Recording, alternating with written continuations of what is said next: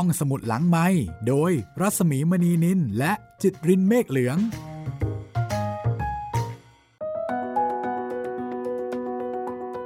สวัสดีครับ พบกับผมแล้วก็รายการห้องสมุดหลังไม้กันอีกครั้งนะครับ วันนี้พูดตามพบของครูข้างวังกลับมาพบกันอีกเช่นเคย แล้ววันนี้ก็จะเปลี่ยนแนวกันสักเล็กน้อยนะครับ หลังจากที่เราโฟกัสกับเรื่องราวของครูก้องสมัยเด็ก แล้วก็เรื่องของคุณย่าโบคลี่ เรื่องวันนี้มีชื่อว่า วิญญาณในวัง ซึ่งวิญญาณในวังนะครับจะมี 3 ตอน ก็คือวิญญาณในวัง 1 2 และ 3 นะครับ ก็จะเป็นเรื่องราวการพบการเจอวิญญาณในวังสวนสุนันทาของแต่ละคนไป น่ากลัวขึ้นมาอีกแล้วนะครับ เรื่องที่เกิดจากเรื่องจริง แล้วก็มีสถานที่แบบนี้นี่ ชวนหวาดผวาอยู่ตลอดเวลาเลยครับ แล้วก็จะมีเรื่องแถมตอนท้ายด้วยนะครับ ชื่อเรื่องว่ารอยจารึกครับผม มาเพื่อไม่ให้เป็นการเสียเวลา เรามาฟังวิญญาณในวังตอนที่หนึ่งกันเลยดีกว่าครับ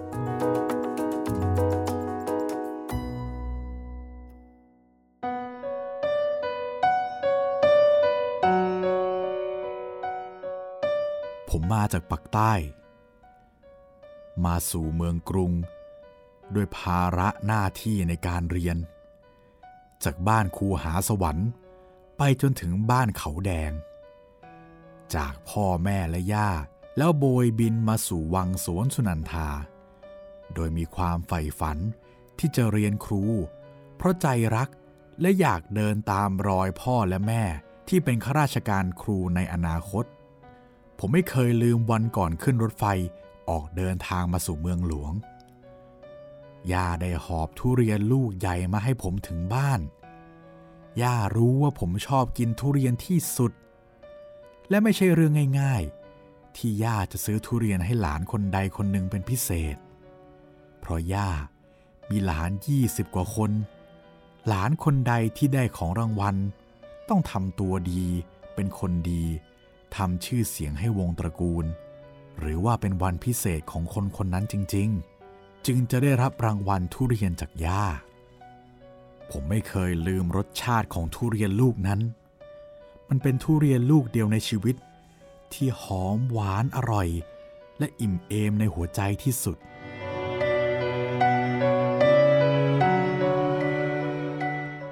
ผมจากย่าและพ่อแม่มาสู่เมืองหลวง มาสู่วังเก่า วังสวนสุนันทา หรือวิทยาลัยครูสวนสุนันทานในขณะนั้น สวนสุนันทา เป็นสถาบันที่ผลิตนักศึกษาครูชั้นนำทั่วประเทศในอดีต และเป็นวังที่ใครๆก็พากันเล่าขานถึงเรื่องราวของความลี้ลับ เกี่ยวกับวิญญาณและพูดผีต่างๆ ที่อยู่ในรั้วแดงกำแพงเก่าแห่งนี้ นับเป็นสถาบันที่มีครูดีครูเก่งชั้นนำของประเทศ พอๆกับมีเรื่องผีชั้นเยี่ยมของประเทศเช่นกัน วังสวนสุนันทา เป็นเขตพระราชฐานภายในบริเวณของพระราชวังดุสิต ซึ่งรัชกาลที่ 5 ทรงพระกรุณาโปรดเกล้าโปรดกระหม่อมให้สร้างขึ้น เพื่อเป็นสถานที่พักผ่อน พระองค์มีพระราชประสงค์ ให้สวนแห่งนี้มีลักษณะเป็นสวนป่า จึงโปรดกล้าวโปรดกระหม่อม ให้หาพันไม้ดอกไม้ผลชั้นดี และพันไม้ที่หายากมาปลูกไว้ในสวนแห่งนี้ด้วย ที่มาของชื่อสวนแห่งนี้ มาจากชื่อสวนของพระอินทร์บนสวรรค์ชั้นดาวดึง ซึ่งมีชื่อว่า สุนันทาอุทยาน และเป็นพระนามของสมเด็จพระนางเจ้าสุนันทากุมารีรัตน พระบรมราชเทวี พระมเหสี ซึ่งเป็นที่รักยิ่งของพระองค์ที่ได้สิ้นพระชน ด้วยอุบัติเหตุเรือพระประเทียบล่ม ณตำบลบางพูดอำเภอปากเกร็ด จังหวัดนนทบุรี ก่อนการสร้างวังสวนสุนันทาหลายปี ชาวสวนสุนันทาหลายท่าน รวมทั้งผม จึงคิดกันเองว่ารัชกาลที่5 ท่านอาจสร้างวังสวนสุนันทาแห่งนี้ เป็นที่ระลึกถึงสมเด็จพระนางเจ้าสุนันทากุมารีรัตน์พระบรมราชเทวี ซึ่งเราขานพระนามท่านอย่างย่อว่า พระนาง และเรียกแทนตัวเราว่า ลูกพระนาง เรื่องราวของผีในวังสวนสุนันทามีมากมายหลายฉบับ ตามที่คนได้เล่าสืบต่อกันมา หากได้ฟังจากนักศึกษารุ่นปู่ย่าตายายในยุคก่อนๆ จะมีทั้งเรื่องที่ชวนให้คิดว่า เป็นเรื่องจริง หรือว่าเรื่องที่มโนภาพนึกกันไปเองก็ถมถืด วังเก่าตึกเก่า ตำหนักของเชื้อพระวงศ์บางตำหนัก ยังตั้งเด่นเป็นสง่า และชวนให้ระทึกใจในยามตะวันพบอยู่ทุกวัน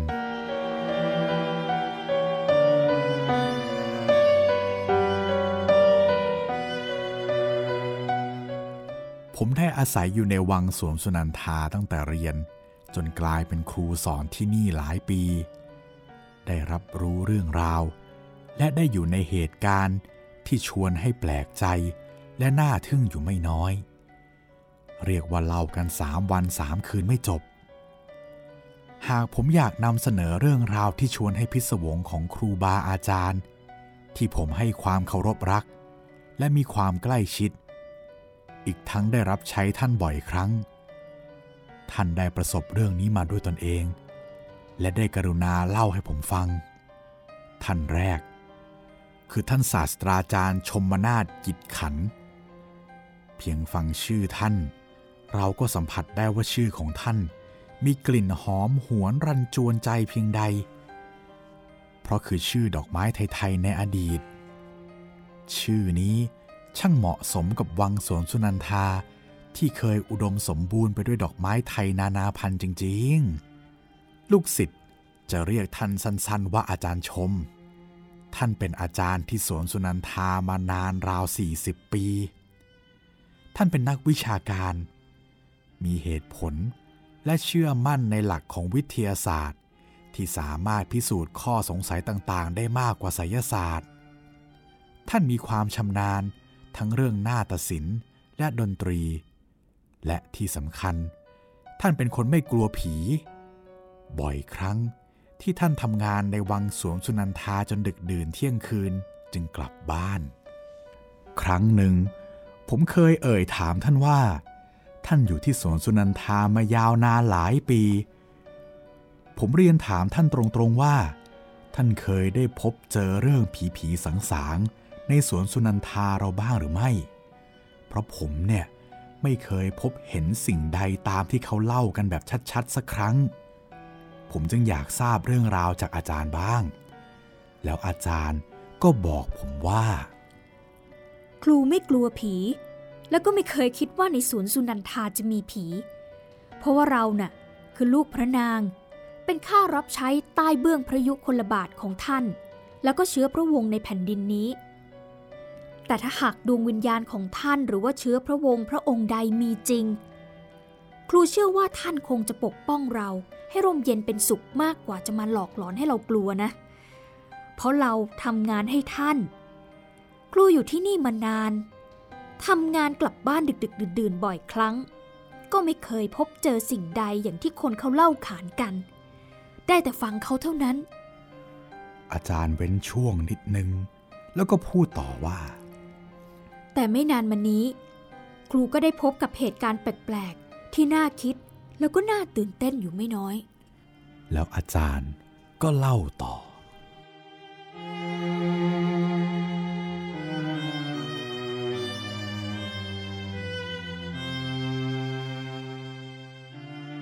คืนหนึ่ง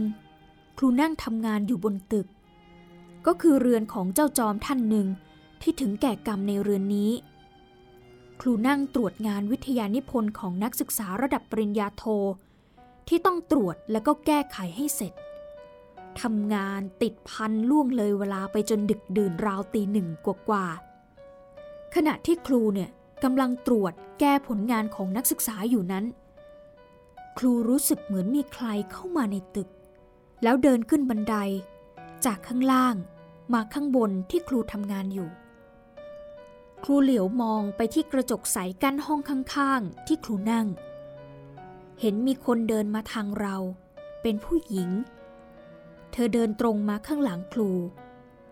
ครูนั่งหันหลังให้ประตูอยู่ แล้วเธอก็ยื่นหน้ามาดูครู ครูรีบหันหลังกลับทันที แต่ก็ไม่เจอใคร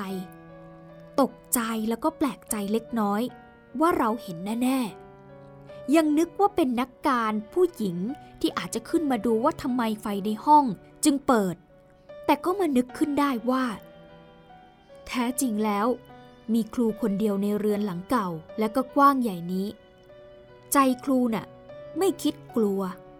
ก็เลยลุกเดินออกไปสำรวจดูซ้ายทีขวาที จนแน่ใจว่าไม่มีใครแล้ว ครูจึงนั่งลงทำงานต่อโดยที่ไม่ได้คิดอะไร เมื่อนั่งทำงานได้สักครู่หนึ่ง ก็เห็นผู้หญิงคนเดิม เดินมาด้านหลังอีกเช่นเคย ครั้งนี้เธอเดินมาเร็วแล้วก็มายืนข้างไหล่ด้านขวาของครู เธอโน้มตัวชะโงกหน้ามามองครู ราวกับว่า ดึกดื่นเช่นนี้ครูมานั่งทำอะไรอยู่ ครูเห็นเป็นคนเต็มตา เพราะฝั่งขวาคือกระจกสะท้อน ผู้หญิงที่มีทรงผมดอกกระทุ่ม ใส่เสื้อสีขาวสวยงาม นุ่งโจงกระเบน ครูรู้สึกตกใจแล้วก็รีบลุกขึ้นจากเก้าอี้หันหลังกลับมาอีกครั้งก็ไม่พบใคร แต่ภาพที่สะท้อนทางกระจกมันแจ่มชัด แม้กระทั่งทรงผม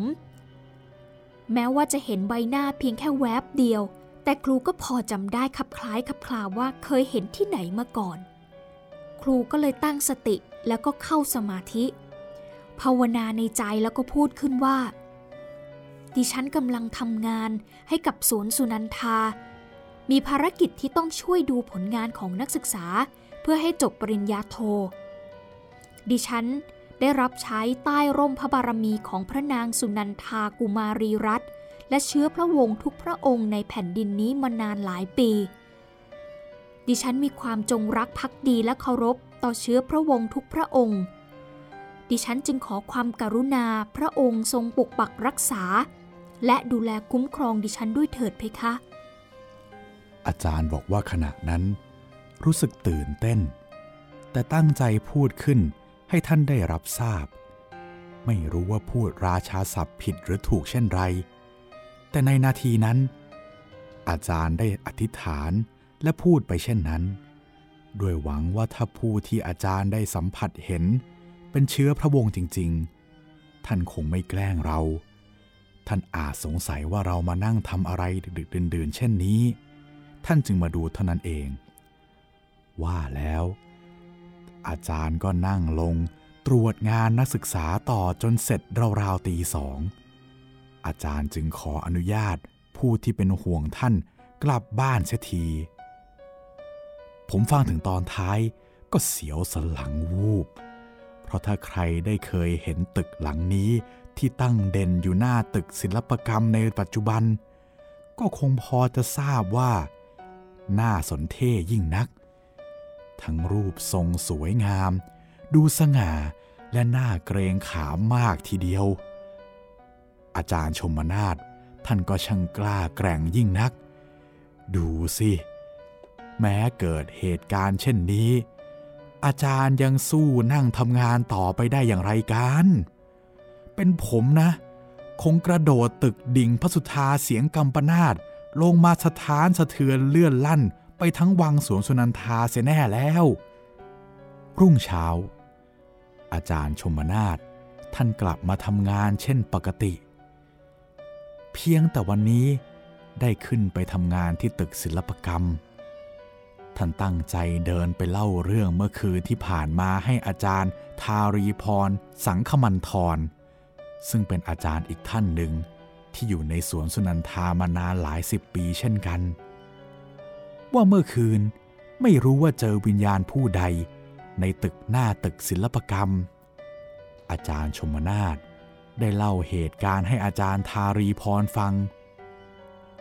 เมื่อเล่าเรื่องจบปุ๊บ อาจารย์ทารีพร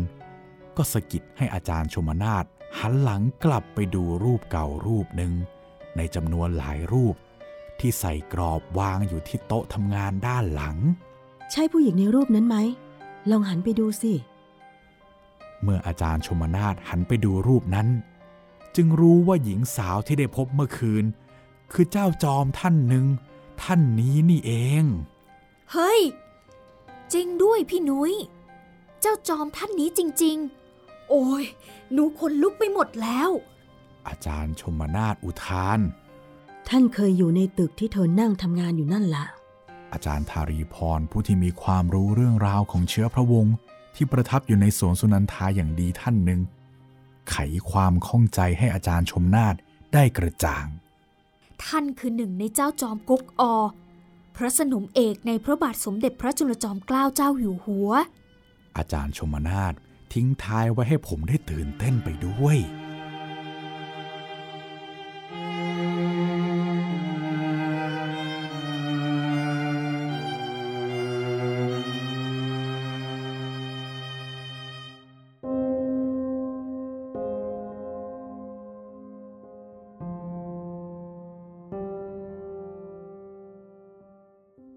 พูดถึงวังสวนสุนันทาคราใด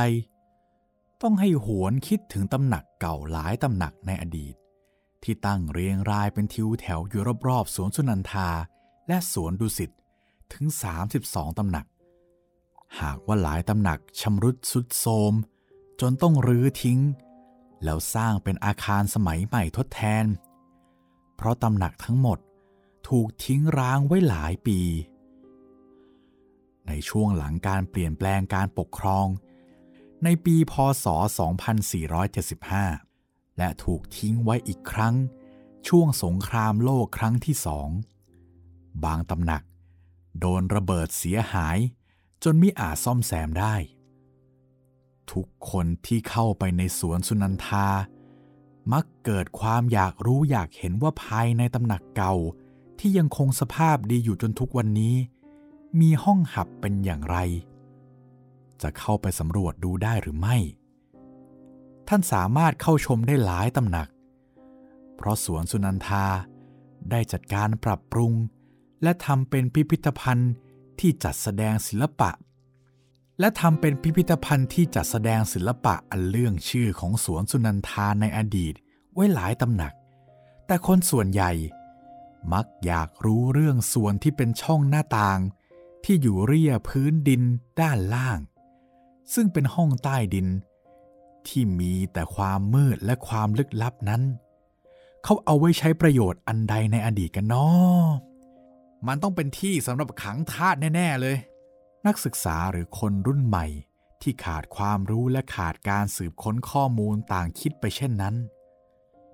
แต่ผมเคยอ่านพบข้อมูลนี้ในหนังสือ เรื่องเล่าชาววัง ของวิทยาลัยครูสวนสุนันทา ซึ่งจัดพิมพ์เป็นที่ระลึกงานเฉลิมพระเกียรติ พระวิมาดาเธอ พระองค์เจ้าสายสวลีพิรม กรมพระสุทธาสินีนาถปิยมหาราช ปดิวรัตดา พระอัครชายา ในพระบาทสมเด็จพระจุลจอมเกล้าเจ้าอยู่หัว เนื่องในวโรกาส เนื่องในวโรกาส คล้ายวันประสูติครบ 130พรรษา เมื่อปีพุทธศักราช 2536 ซึ่งเล่าโดยหม่อมหลวงเนือง นินรัตผู้ที่เคยอาศัยอยู่ในวังสวนสุนันทามาตั้งแต่ครั้งอดีต ท่านเล่าว่าข้าหลวงชั้นหนึ่ง อยู่บนเรือนไม้ และข้าหลวงพวกที่ทำความสะอาดและอื่นๆ อยู่ใต้ถุน ต้องใช้ไฟทั้งวันทั้งคืนเพราะมืด เพราะขุดลงไปในดิน แต่หน้าต่างโผล่พ้นดิน ท่านบอกไว้ชัดเจนเช่นนั้น อาจารย์นักวิชาการท่านหนึ่งได้กล่าวไว้อย่างน่าสนใจว่าทาสหมดไปนานตั้งแต่สมัยรัชกาลที่ห้าแล้ว นี่สวนสุนันทา สร้างเสร็จในสมัยรัชกาลที่หกจะไปคิดว่าเป็นห้องขังทาสได้เยี่ยงไร เจ้าฟ้าเจ้านายน่ะท่านเลิกทาสไปนานแล้ว และถ้ามีทาสจริง ๆ ท่านคงไม่ขังทาสไว้ใต้ตำหนักเดียวกันกับท่านหรอก แต่ตำหนักเก่าๆเหล่านี้ ก็มักเป็นที่มาของเรื่องราวอันชวนให้พิศวงอยู่เสมอๆ ทั้งเรื่องที่มีมูลเหตุ พอเชื่อได้ว่าเป็นเรื่องที่ยากแก่การเข้าใจ หรือเรื่องที่กุขึ้นมาก็สารพัด แต่ผมขอเล่าเรื่องปลีกย่อยเล็กๆ น้อยๆ บางกรณีที่เคยได้ยินและได้เห็นมาแบบสั้นๆ พอเป็นที่บันเทิงใจเท่านั้นนะครับ อาจารย์ทารีพร สังคมันทร ซึ่งเป็นอาจารย์ประจำภาควิชานาฏศิลป์ไทย ผู้ไขความกระจ่างให้อาจารย์ชมมนาฏได้ทราบคำตอบเมื่อตอนแรกนั้น ท่านเองก็เคยเล่าเรื่องที่น่าตื่นเต้นปนน่ากลัว ให้ผมฟังเมื่อหลายปีมาแล้วเช่นกัน ผมถามท่าน แบบเดียวกับที่ถามอาจารย์ชมมนาฏว่า อาจารย์อยู่ที่สวนสุนันทามาหลายสิบปี อาจารย์เคยพบเจอเรื่องราวแปลก ๆ บ้างหรือไม่ อาจารย์ทารีพร ท่านเป็นผู้ที่เลื่อมใสในธรรมะ และชอบปฏิบัติธรรมเป็นชีวิตจิตใจ ท่านได้เล่าเรื่องที่ท่านประสบพบเจอ ในวังสวนสุนันทาให้ผมฟังหลายเรื่อง ทั้งเรื่องที่ญาติของท่านที่มาจากต่างจังหวัดเคยมาขอพักค้างคืนกับอาจารย์ ในตำหนักที่สวนสุนันทา แล้วไม่อาจนอนหลับได้ทั้งคืน เหตุเพราะโดนเด็กหัวจุกคอยมาแกล้ง เช่นแย่จมูก และขึ้นมานั่งเล่นบนตัว ในขณะที่นอนตลอดเวลา จนต้องหนีกระเจิงไปในตอนเช้า ญาติท่านนั้นบอกว่า จะไม่มีวันกลับมานอนที่วังสวนสุนันทาอีกเป็นอันขาด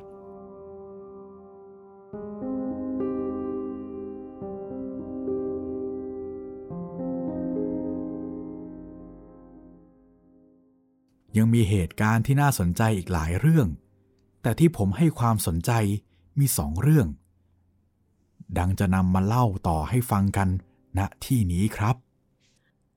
สมัยก่อน ตึกที่เราเรียนรำกัน อยู่ในตึกบุตรแห่งนี้นี่แหละ ตึกบุตรข้าราชการพลเรือน ที่สร้างแทนตำหนักออนประพันธ์อดิศัยศักดิ์ซึ่งถูกระเบิดสมัยสงครามโลกครั้งที่สองจนเสียหาย เจ้าจอมเคยอยู่ในตำหนักนี้ ปัจจุบันคือตึกคณะศิลปกรรมศาสตร์ ตึกนี้เคยเป็นหอพักของนักศึกษานะ สวนสุนันทาในอดีต มีแต่นักศึกษาผู้หญิงเท่านั้นแหละ นักศึกษาส่วนหนึ่งจะพักอยู่ที่หอพักคือตึกนี้ แล้วก็จะมีครูมาทำหน้าที่นอนเวรเพื่อดูแลนักศึกษาในยามค่ำคืน ครั้งหนึ่ง ครูมีหน้าที่เวร ต้องมานอนเฝ้านักศึกษา เราต้องเดินดูนักศึกษาเป็นช่วงๆ เดินตรวจดูความเรียบร้อยตอนสองทุ่มครั้งหนึ่ง สามทุ่มครั้งหนึ่ง และช่วงดึกราวๆเที่ยงคืนอีกครั้งหนึ่ง ครูต้องเดินเอาไฟฉายส่องดูนักศึกษาแต่ละเตียง ว่ายังนอนกันดีอยู่หรือไม่ เตียงนอนของนักศึกษาที่นอนก็จะเรียงกันเป็นแถว เมื่อราวๆเที่ยงคืน ครูได้เดินตรวจตราดูแลนักศึกษาเป็นครั้งสุดท้าย ครูเดินจากห้องพักครูชั้นสอง เดินดูนักศึกษาเลยไปจนสุดริมตึกอีกด้านหนึ่ง นักศึกษาอยู่ครบและหลับกันหมดแล้วครูจึงเดินลงอาคารด้านล่างริมตึกฝั่งโน้น เพื่อเดินสำรวจด้านล่าง แล้วค่อยเดินวนกลับมา ขึ้นห้องพักแบบหมุนตามเข็มนาฬิกา พอครูเดินถึงห้องโถงด้านล่าง ส่วนกลางใต้ตึกที่เป็นที่อาบน้ำของนักศึกษา ข้างๆตัวตึกก็จะมีอุปกรณ์การแสดง วางระเกะระกะอยู่บ้าง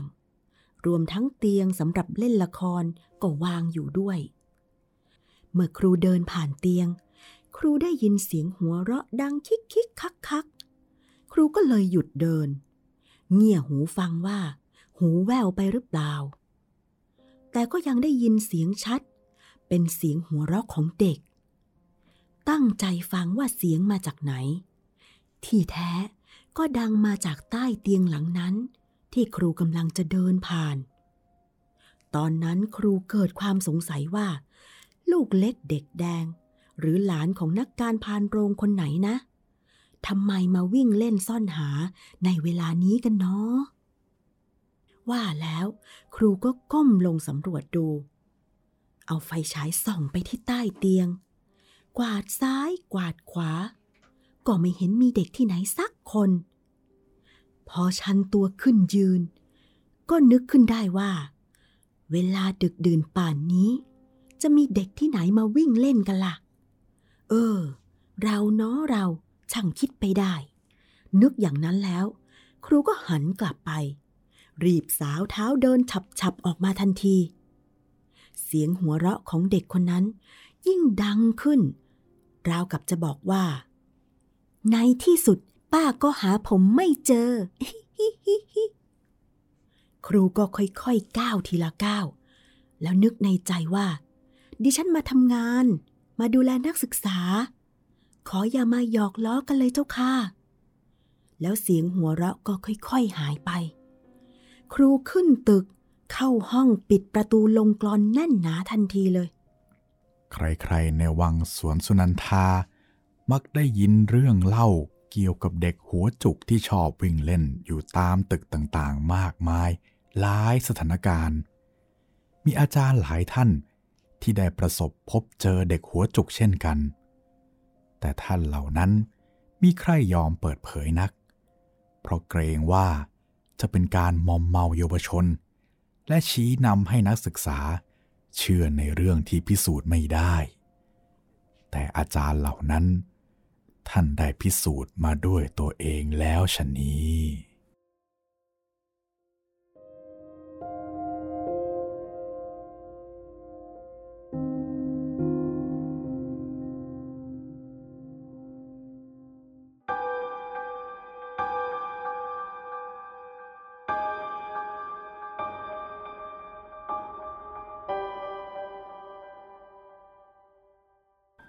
ได้เล่าเรื่องวิญญาณในวังสวนสุนันทามาสองเรื่องแล้ว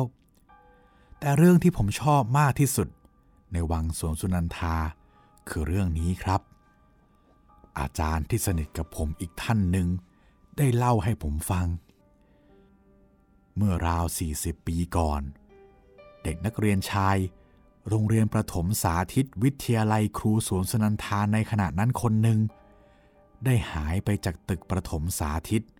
ในช่วงหลังอาหารมื้อเที่ยง ซึ่งเป็นช่วงพัก ครูบาอาจารย์ช่วยกันตามหาเท่าไหร่ก็ไม่พบ เพราะสวนสุนันทามีเนื้อที่กว้างยาว ตึกประถมสาธิตไม่มีรั้วกั้น นักเรียนสามารถเดินไปเล่นมุมใดของร่มไม้ในสวนสุนันทาก็ได้ เมื่อครูออกตามหาเด็กคนนี้ไม่พบ จึงแจ้งให้ผู้ปกครองทราบ และช่วยกันออกตามหาไปทั้งสวนสุนันทาอีกครั้งหนึ่ง พร้อมแม่ของเด็กนักเรียน เด็กคนนี้หายไปตั้งแต่หลังอาหารเที่ยง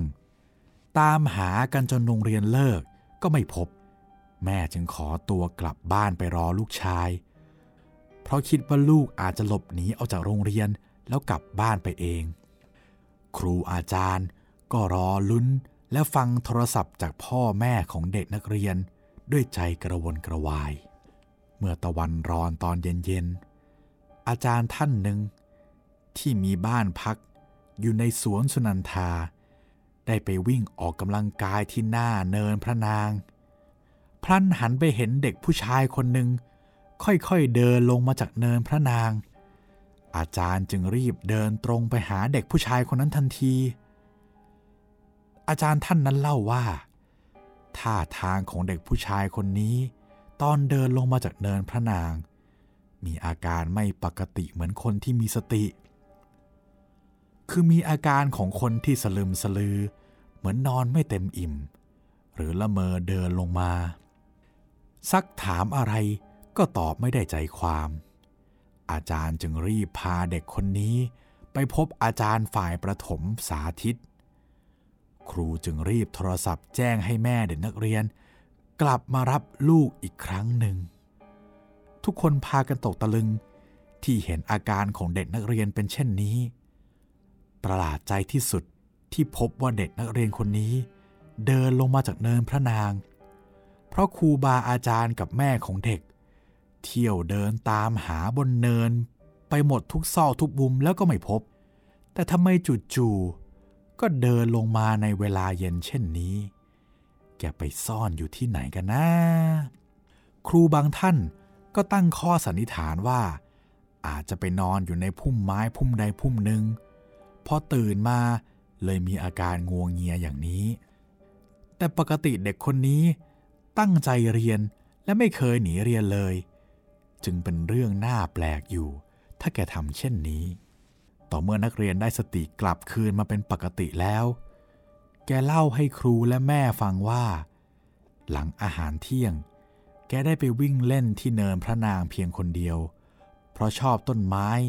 แล้วก็มีนกอยู่บนเนินพระนางมาก ขณะกำลังเล่นอยู่นั้น แกเหลือไปเห็นเด็กผู้ชายมีผมจุก กับเด็กผู้หญิงสองคนถึงสามคนกำลังเล่นก่อกองทราย ปั้นดินกันอยู่บนเนิน เด็กๆเหล่านั้นกวักมือชวนให้แกขึ้นไปเล่นด้วยกัน แกจึงรีบวิ่งขึ้นไปเล่นกับเด็กเหล่านั้น แกบอกว่าเด็กเหล่านั้น พูดจาเพราะน่าฟัง และชวนแกปั้นดิน และวิ่งเล่นกันอย่างสนุกสนาน แกรู้สึกสนุกกับเพื่อนๆสามสี่คนนี้มาก เมื่อวิ่งเล่นกันจนเหนื่อยแล้ว เพื่อนๆเหล่านั้นจึงบอกแกว่า กลับลงไปได้แล้ว วันหลังค่อยมาเล่นกันอีก แกจึงเดินลงมา เพื่อจะไปเรียนต่อ แต่พอเดินลงเนินมา แกรู้สึกง่วงนอน งัวงเงียเหมือนเพิ่งตื่นนอน และไม่รู้ว่าทำไมถึงได้อ่อนเพลียเช่นนั้น และที่แกสงสัยมากก็คือ แกบอกว่าแกขึ้นไปวิ่งเล่นเพียงไม่นาน เหมือนเล่นอยู่ในช่วงพัก แต่พอเดินลงมาทำไมกลายเป็นเวลาเย็นเช่นนี้ไปได้ แกงุนงงสงสัย และแปลกใจอยู่เช่นกัน อาจารย์ใหญ่ที่ตึกประถมสาธิตก็เลยกล่าวไว้ว่า บางทีเวลาที่แกเดินไปพบเด็กๆเหล่านั้นในวังสวนสุนันทาในอดีต อาจจะเป็นอีกมิติหนึ่งก็ได้นะ หรืออาจจะเป็นเวลาที่เหลื่อมล้ำกับเวลาปัจจุบันก็เป็นได้ จึงปรับตัวปรับเวลาไม่ถูกนะขณะที่ผมใช้ชีวิตอยู่ในวังสวนสนันทา ผมได้พบได้ฟังเรื่องราวเกี่ยวกับความลี้ลับมากมาย ส่วนใหญ่จะเกิดขึ้นกับผู้อื่น แต่เรื่องที่เกิดขึ้นกับผมนั้น มีน้อยเต็มทน เพราะตลอดเวลาที่ได้อยู่ในรั้วแดงกำแพงเก่าแห่งนี้ ผมไม่เคยรู้สึกกลัวสิ่งใด กลับรู้สึกร่มเย็นเป็นสุข ที่ได้อยู่ในสถาบันที่ผมรัก และคิดเช่นเดียวกับครูบาอาจารย์ที่สอนผมว่า หากได้ฟังเรื่องราวต่างๆ จงฟังอย่างมีสติ คิดและพิจารณาอย่างมีเหตุผล และจึงตัดสินใจเชื่อหรือว่าไม่เชื่อ แต่ถ้าฟังเพื่อความบันเทิง ก็จะเป็นสิ่งที่ดี สิ่งสำคัญที่ผมได้ฟังครูบาอาจารย์ในอดีตของวังสวนสุนันทาคอยย้ำเสมอคือ เมื่อคิดดี ตั้งใจทำดี และปฏิบัติตนดีแล้ว ก็ไม่ต้องกลัวสิ่งใด คนดีผีย่อมคุ้มทำความดี เจ้านายทุกพระองค์ จะช่วยปกปักรักษาและคุ้มครองเราให้อยู่อย่างร่มเย็นเป็นสุข จำไว้นะลูก ในวังสวนสุนันทาไม่มีผีทาสไม่มีผีทหาร ไม่มีวิญญาณร้าย หรือผีใด ๆ เพราะอดีตในวังนี้มีแต่ผู้หญิงและเชื้อพระวงศ์แทบทั้งสิ้น ถ้าจะมีวิญญาณก็เป็นผู้ที่คอยดูแลคุ้มครองเรา ขอให้มันทำความดี ท่านจะเห็นเราและเฝ้าดูเรา ทุกฝีก้าว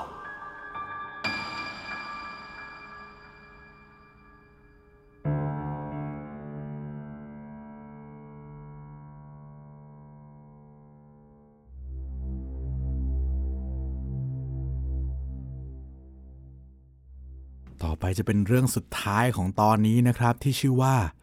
รอยจารึก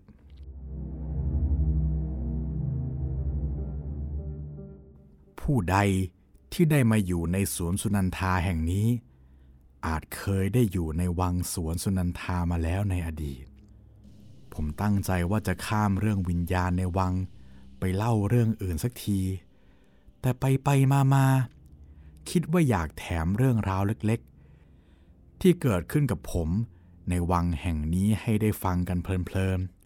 ๆ เห็นจะทำให้คุณผู้อ่านได้รู้สึกแปลกใจไปด้วย เรื่องที่คนในสวนสุนันทาชอบพูดกันว่า ผู้ใดที่ได้มาอยู่ในวังสวนสุนันทาแห่งนี้ อาจเคยได้อยู่ในวังสวนสุนันทามาแล้วในอดีต ผมได้ฟังแล้วรู้สึกดีราวกับว่า เราเคยเป็นข้ารับใช้ในวังแห่งนี้ในชาติก่อนมาแล้ว แต่เมื่อเราเรียนมากขึ้น ต้องรู้จักวิเคราะห์สิ่งที่ได้รู้ได้เห็นมา ต้องใช้เหตุผลเข้าประกอบความเชื่อ ผมจึงคิดว่าคำพูดประโยคนี้ คือการสร้างความสำนึกรัก และความผูกพันต่อสถาบัน ให้เกิดความภาคภูมิใจเท่านั้นเอง นักศึกษาแต่ละปีที่วนเวียนกันมาอยู่ในวังสวนสุนันทาแห่งนี้ไม่ใช่น้อย ปีละหลายพันคน หลายปีรวมกันก็หลายหมื่นคน วังสวนสุนันทาในอดีต คงไม่มีคนใช้ในวังมากมายเพียงนี้เป็นแน่ ถ้าตายไปแล้วกลับมาเกิดอีก มีหวังผีคงล้นวังที่ผมรักเป็นแน่ ผมคิดของผมอย่างนี้ จนวันหนึ่ง ถึงได้รู้สึกแปลกใจกับเรื่องที่เกิดขึ้นกับตัวผมเอง กับใครอีกคนหนึ่งในวังแห่งนี้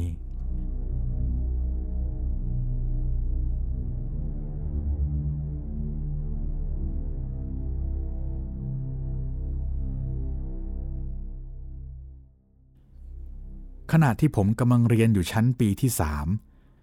มีนักเรียนมัธยม สาธิตสวนสุนันทาคนหนึ่งที่มาเล่นกีฬาร่วมสนามเดียวกับผม เขาชอบถามผมว่า ผมมีน้องสาวเรียนอยู่ที่มัธยมสาธิตบ้างหรือเปล่า ผมตอบเขาว่าไม่มี วันต่อมาก็มีนักเรียนคนอื่น มาถามคำถามเดียวกันนี้อีกสี่หรือห้าครั้ง ผมก็ตอบเช่นเดิม เขามักจะพูดว่า หน้าพี่เหมือนกับแปมเลยนึกว่าพี่น้องกัน เขามักจะพูดประโยคนี้กับผม จนผมรู้สึกว่า จะมีนักเรียนหญิงเหมือนนักเรียนชายได้อย่างไร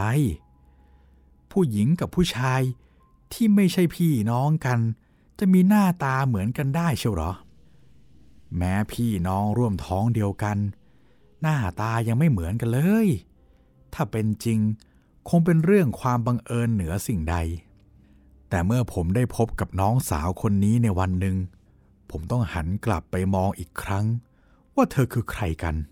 ทำไมหน้าตาถึงละไม้คล้ายเราเช่นนี้ ต่างกันตรงที่เธอเป็นน้องผู้หญิง นักเรียนมัธยมสาธิตบอกว่าคนนี้ละ ที่หน้าตาเหมือนผม ผมก็นึกขำแต่ก็ประหลาดใจว่าทำไมมันช่างบังเอิญเช่นนี้ แล้วผมกับน้อง ก็ได้รู้จักกันตั้งแต่วันนั้น เธอเป็นเด็กน่ารัก สดใสยิ้มง่าย ใครๆก็มักแซวเล่นว่า ผมกับเธอเป็นคู่แฝดต่างมิติ ผมก็เล่นสนุกกับเขา เรียกเธอว่าน้องสาวของพี่ เธอก็เรียกผมว่าพี่ชาย เป็นพี่น้องกันไปในที่สุด วันหนึ่งเมื่อผมได้มีโอกาสนั่งคุยกับเธอและเพื่อนของเธอ ผมเพิ่งสังเกตว่า เธอมีปานสีน้ำตาลบริเวณศอกขวา เยื้องมาทางข้างหน้า ผมก็มีปานสีน้ำตาลสีเดียวกับเธอ รูปทรงเดียวกัน และอยู่ในตำแหน่งเดียวกันกับเธอทุกประการ ผมรีบเอาแขนของผมไปเทียบใกล้กับแขนของเธอ ตัวเธอและเพื่อนๆ พากันฉงนสนเท่ประหลาดใจกันทุกคน บางคนก็บอกว่าว่าแล้ว ว่าผมกับแปมต้องเป็นพี่น้องกันมาแต่ชาติก่อน บางคนก็บอกว่าเป็นฝาแฝดกันเลย หน้าตาคล้ายขนาดนี้ แถมมีสัญลักษณ์เดียวกันอีก บางคนก็บอกว่า พี่เคยได้ยินไหม ว่าใครที่ได้มาอยู่สวนสุนันทา ชาติก่อนต้องเคยได้อยู่ที่นี่มาแล้ว พี่เนี่ยต้องเป็นพี่น้องที่อยู่สวนสุนันทามาก่อนแง่แง่นักเรียนมัธยมสาธิต พากันจินตนาการ และนำมาผูกเข้ากับชีวิตจริงของผมกับแปมเสยกใหญ่ เรื่องชาติภพการระลึกชาติ หรือเรื่องราวประหลาดประหลาดที่เกิดขึ้น คล้ายที่เกิดกับผมและแปม ล้วนเป็นเรื่องที่น่าสนใจทั้งสิ้น แต่เรายังไม่สามารถหาคำตอบมาอธิบายได้ว่า เท็จจริงอย่างไร หากมีการพิสูจน์ได้ว่าเป็นจริง ก็จะเป็นเรื่องที่โลกทางวิทยาศาสตร์ ต้องเปลี่ยนทฤษฎีและทัศนคติต่อเรื่องนี้ไปอย่างสิ้นเชิง เรียกว่าพลิกประวัติศาสตร์วงการวิทยาศาสตร์ก็ว่าได้ ผมคิดว่า เรื่องของผมกับแปม เป็นเพียงความบังเอิญเท่านั้น ไม่มีอะไรที่เราจะคิดไปมากกว่านั้น แต่ลึกๆในใจแล้ว ผมก็รู้สึกวันไหว กับเรื่องที่ได้มาเจอคนที่หน้าตาคล้ายกับเรา ในวังสวนสุนันทาเช่นนี้ ความบังเอิญอันประจวบเหมาะนี้ ดูเหมือนเกินธรรมดาไปสักหน่อย ช่วงปิดเทอมหลังจากวันนั้นอีกหลายปี ผมได้กลับบ้านไปพบย่าที่เริ่มมีอายุมากขึ้น ผมได้เล่าเรื่องราวเกี่ยวกับเสียงเล่าลือ และคำบอกเล่าของอาจารย์ในวังสวนสุนันทา พร้อมกับเรื่องขำๆอย่างเรื่องของผมกับแปมให้ย่าฟัง ขณะนั้น ย่ามีอายุราว 80 แล้ว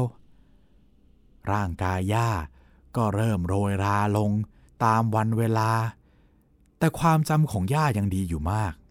ย่าได้ฟังเรื่องราวของวังสวนสุนันทาของผมจนครบทุกเรื่อง แต่ย่าสะดุดใจอยู่เรื่องเดียว คือเรื่องของผมกับแปม ย่าจับแขนของผมไปดู แล้วก็พูดว่า รอยนี้ยังอยู่ที่แขนกล้องนะ เรื่องเล่าจากวังสวนสุนันทาเรื่องอื่นๆ มีความน่าสนใจกว่าเรื่องนี้ยิ่งนัก ผมได้แต่แปลกใจว่าทำไมย่าถึงได้สนใจเรื่องนี้ และทำไมย่าถึงได้พูดถึงเรื่องปานสีน้ำตาลของผม ย่านะบอกผมว่า คนสมัยก่อนเมื่อลูกตายตั้งแต่เล็ก พ่อแม่ทำใจไม่ได้ เพราะว่าลูกยังอ่อนวัยและน่ารัก ไม่อยากให้ลูกจากไปไหน แต่เมื่อความตายมาพรากลูก ก็สุดจะทัดทานได้ มันเป็นกรรมเวรกันมาแต่ชาติก่อน พ่อแม่ที่ลูกตายไป มักใช้คราบดำๆของขมเมาที่ติดอยู่ก้นหม้อหุงข้าว ป้ายไว้ตามจุดต่างๆ ในร่างกายของลูกให้เด่นชัดเเผื่อว่าวันหนึ่ง เมื่อลูกกลับชาติมาเกิดใหม่ ร่องรอยที่ป้ายไว้ จะเป็นเครื่องหมายที่บ่งบอกให้รู้ ว่านี่คือลูกของเราที่ตายไปแล้วนั่นเอง หรือบางทีเขาเอาสีมาป้ายไว้ ก็เพื่อบอกให้รู้ว่าเด็กคนนี้ คือเด็กที่เขาทำตำหนิไว้ให้เรารู้ ย่าบอกว่าคนเก่าคนแก่เขาทำกันอย่างนี้ จริงแท้เช่นไร ก็ขึ้นอยู่กับความเชื่อ ผมได้ความรู้ใหม่อีกข้อหนึ่งว่าคนโบราณเชื่อถือกันมาอย่างนี้ แต่ตัวผมเองแล้ว เมื่อเรียนสูงขึ้น มีอายุมากขึ้น มีความรู้มากขึ้น ผมก็คิดว่าปานที่อยู่ตามร่างกายของมนุษย์ คือความผิดปกติของสีผิว ที่เกิดจากเซลล์สร้างเม็ดเลือดตามหลักของวิทยาศาสตร์เท่านั้น หลังอาหารค่ำคืนนั้น ย่าคว้าศอกผมไปดูอีกครั้ง แล้วย่าก็พูดว่าปานที่แขนของก้องจางไปตั้งเยอะ สายตาของท่านมน ราวกับความหวังบางอย่างกำลังจะเลือนหายไป ผมกอดย่า เขย่าตัวย่าเบาๆ แล้วก็บอกย่าว่า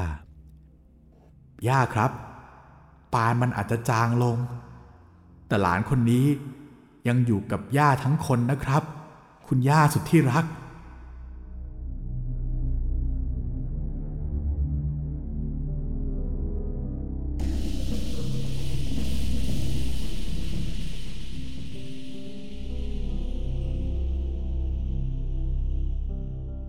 ก็จบลงไปแล้วนะครับกับ 4 ตอนของวันนี้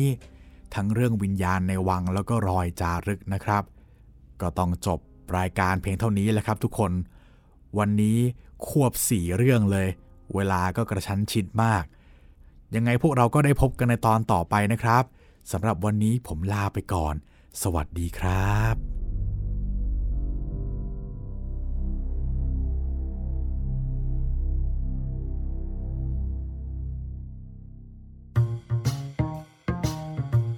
ห้องสมุดหลังไม้โดยรัสมีมณีนินและจิตรินเมฆเหลือง